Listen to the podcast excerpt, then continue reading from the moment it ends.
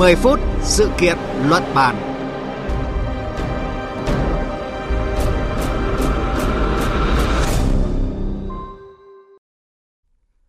Kính chào và cảm ơn quý vị đang nghe chương trình 10 phút sự kiện luận bàn của Ban Thời sự Đài Tiếng nói Việt Nam. Người dân các tỉnh miền Trung đang gồng mình hứng chịu liên tiếp những trận bão áp thấp nhiệt đới gây mưa lớn, ngập lụt trên diện rộng. Tại Thừa Thiên Huế, đỉnh lũ trên hạ lưu sông Bồ vượt mức lũ lịch sử năm 1999.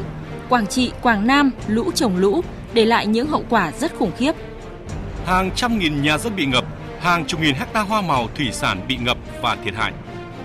Hệ thống cơ sở hạ tầng điện, đường, trường trạm nhiều nơi bị lũ tàn phá nghiêm trọng. Và đau đớn nhất là đã có hàng chục đồng bào đã chết, mất tích. Con số tổn thất về người và tài sản vẫn chưa dừng lại.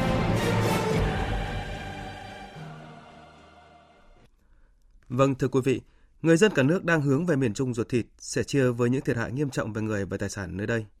Cầu mong mưa lũ nhanh qua. Và như mọi lần, giữa lúc mưa lũ, thiên tai không ngớt, hình ảnh cán bộ chiến sĩ đội mưa đội gió vượt lũ giúp dân, cứu hộ cứu nạn là những câu chuyện ấm tình người. Những hình ảnh lực lượng cứu hộ đu dây từ trực thăng cứu hộ các thuyền viên trên tàu VietShip01 giữa sông Dữ ở Quảng Trị hay ngâm mình trong nước lũ đưa đồng bào ở nơi rốn lũ tới nơi an toàn.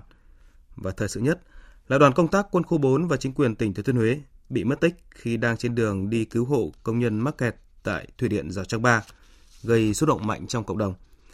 Thông tin được quan tâm nhất lúc này là những tin tức thời sự mới nhất về việc tìm kiếm lực lượng cứu hộ bị mất tích cũng như là những công nhân mắc kẹt ở Rào Trăng 3. Và chúng tôi đã nối được điện thoại với phóng viên Đình Thiếu để tiếp tục cập nhật tới quý vị và các bạn. Xin mời anh Đình Thiếu ạ. Vâng, thưa quý vị và các bạn, lúc này thì các đơn vị thuộc Bộ Quốc phòng và tỉnh Thừa Thiên Huế thì đang khẩn trương tập trung đẩy nhanh tiến độ thực hiện tìm kiếm các cái đoàn công tác bị mất tích tại khu vực trạm kiểm lâm rừng tiểu khu 67, đồng thời là tiếp tục san gạt sông đường để vào tiếp cận cái công trình thủy điện Rào Trăng 3 để tìm kiếm cái số công nhân mất tích tại đây. Hiện tại hiện trường lúc này là có hàng trăm cán bộ chiến sĩ của các cái lực lượng quân đội, công an, kiểm lâm, dân quân địa phương với gần 200 phương tiện của các loại được huy động tham gia tìm kiếm. Trong đó thì tại khu vực rừng tiểu khu 67, nơi 13 cán bộ chiến sĩ trên đường đi cứu nạn và bị gặp nạn ấy, thì ban chỉ huy tiền phương đã cho dừng lán trại ngay tại hiện trường và trực tiếp chỉ huy các lực lượng để tham gia tìm kiếm. Khu vực hiện trường tìm kiếm là bị phong tỏa, chỉ có những người thực hiện nhiệm vụ mới được vào. Và theo do hiện trường là khu vực bị nạn bị sạt lở rất là nặng, khối lượng đất đá từ trên núi cao đổ xuống và săn đắp hết, mất rất là nhiều thời gian để tìm kiếm những người đã mất tích. Trong khi đó thì ngày hôm qua lực lượng công an tỉnh Thừa Thiên Huế đã sử dụng flycam để tìm kiếm người mất tích ở khu vực công trình thủy điện Rào Trăng 3 và bay đến khu vực thủy điện A Lin B2 để tìm kiếm và kiểm tra an toàn hồ đập tại đây. Thì tại hiện trường của công trình thủy điện Rào Trăng 3 là toàn bộ khu nhà điều hành thủy điện Rào Trăng 3 đã bị khối lượng đất đá từ trên núi cao vùi lấp và gần như là san lấp hoàn toàn. Vâng. Và đội cứu hộ của tỉnh Thừa Thiên Huế thì đã tiếp tục sáng nay tiếp tục lên Rào Trăng 3 và Rào Trăng 4 để tìm kiếm những người mất tích và tiếp cận lương thực cho người dân người còn lại ở trên đó.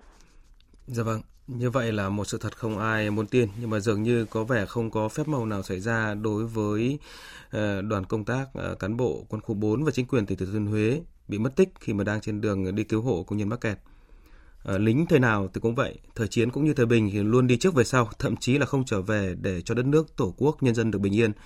Biết hiểm họa, nguy nan nhưng mà hễ có tiếng gọi của dân, của đất nước ở bất kỳ đâu, bất kỳ thời điểm nào, hoàn cảnh nào thì các anh cũng ngay tắp lự lên đường mà không một chút đắn đo suy nghĩ.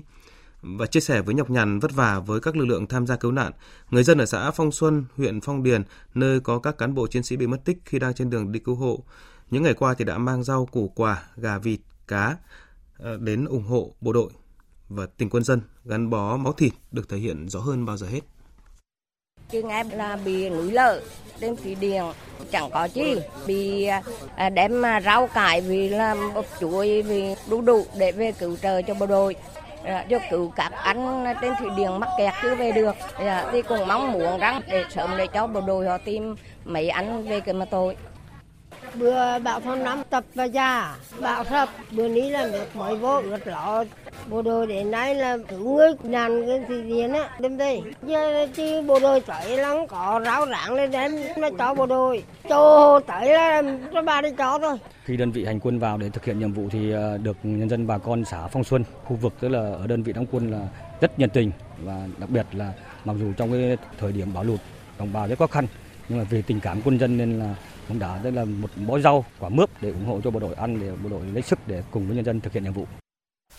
Tiếp tục trao đổi với phóng viên Đình Thiếu, trong suốt quá trình tác nghiệp vừa qua thì anh cảm nhận thế nào về sự phối hợp, sự lan xả của lực lượng cứu hộ, thậm chí là lan xả cứu hộ đến quên mình vì nhân dân trong đợt mưa lũ lịch sử này, và sự đùm bọc lẫn nhau của người dân giữa thiên tai hoạn nạn thưa anh? Không phải bây giờ mà mỗi khi có thiên tai hoạn nạn như lũ lụt hay lở núi mà chìm tàu ở trên biển thì những người lính, cán bộ chiến sĩ quân đội và công an thì luôn là đi đầu và họ xả thân để cứu người. Và nhiều lần tác nghiệp trong các đợt mưa bão ở khu vực miền Trung thì tôi đã chứng kiến rất là nhiều cán bộ chiến sĩ đã dầm mình trong mưa bão, hỏng từng người già trẻ em đi trú tránh. Và sau khi bão đi qua hay là nước lũ thì họ lại giúp dân dừng lại nhà cửa bị hư hỏng, cứu trợ, dọn dẹp vệ sinh môi trường sau lũ. Và khi thấy người bị nạn dòng lũ cuốn trôi thì họ lại lao mình ra giữa dòng lũ chảy xiết mà để cứu người.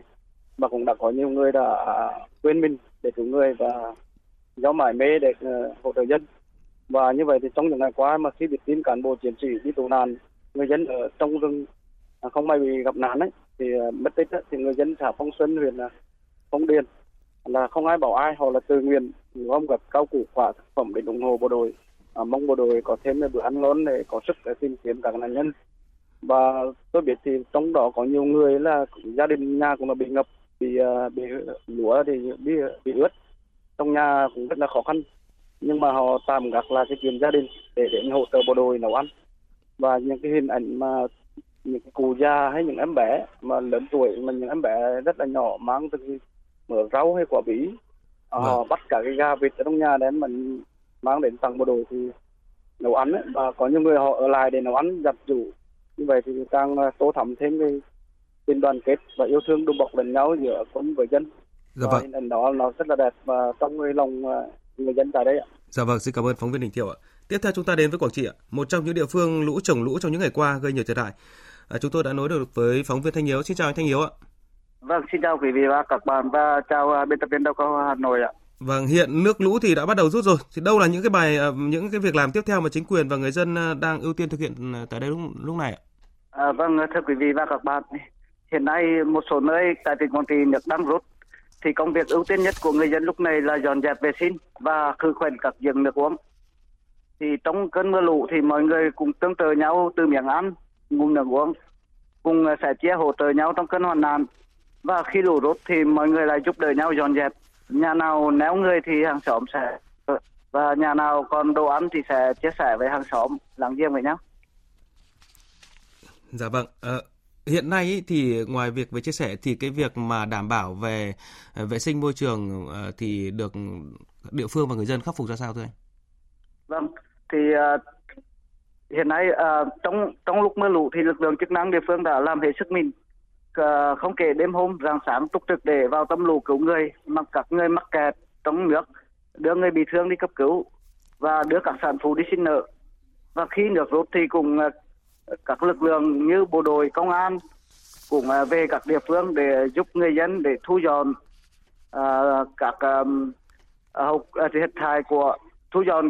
rác và những thứ mà nước lũ nó đưa về, và giúp người dân cái khắc phục cái hậu quả như sửa sang nhà cửa để giúp bà con ổn định cuộc sống. Dạ vâng, xin cảm ơn phóng viên Thanh Hiếu và những thông tin vừa rồi. Thưa quý vị, cả nước đang hướng về miền Trung với sự sẻ chia cả tình cảm và vật chất. Tại Đại hội Đảng bộ thành phố Hà Nội vừa diễn ra thì các đại biểu đã quyên góp tiền và hiện vật ủng hộ đồng bào miền Trung. Còn trên trang mạng xã hội Facebook, nhiều bạn trẻ đang đứng lên tổ chức kêu gọi quyên góp hàng hóa thực phẩm thiết yếu để vận chuyển tới đồng bào miền Trung một cách nhanh nhất có thể.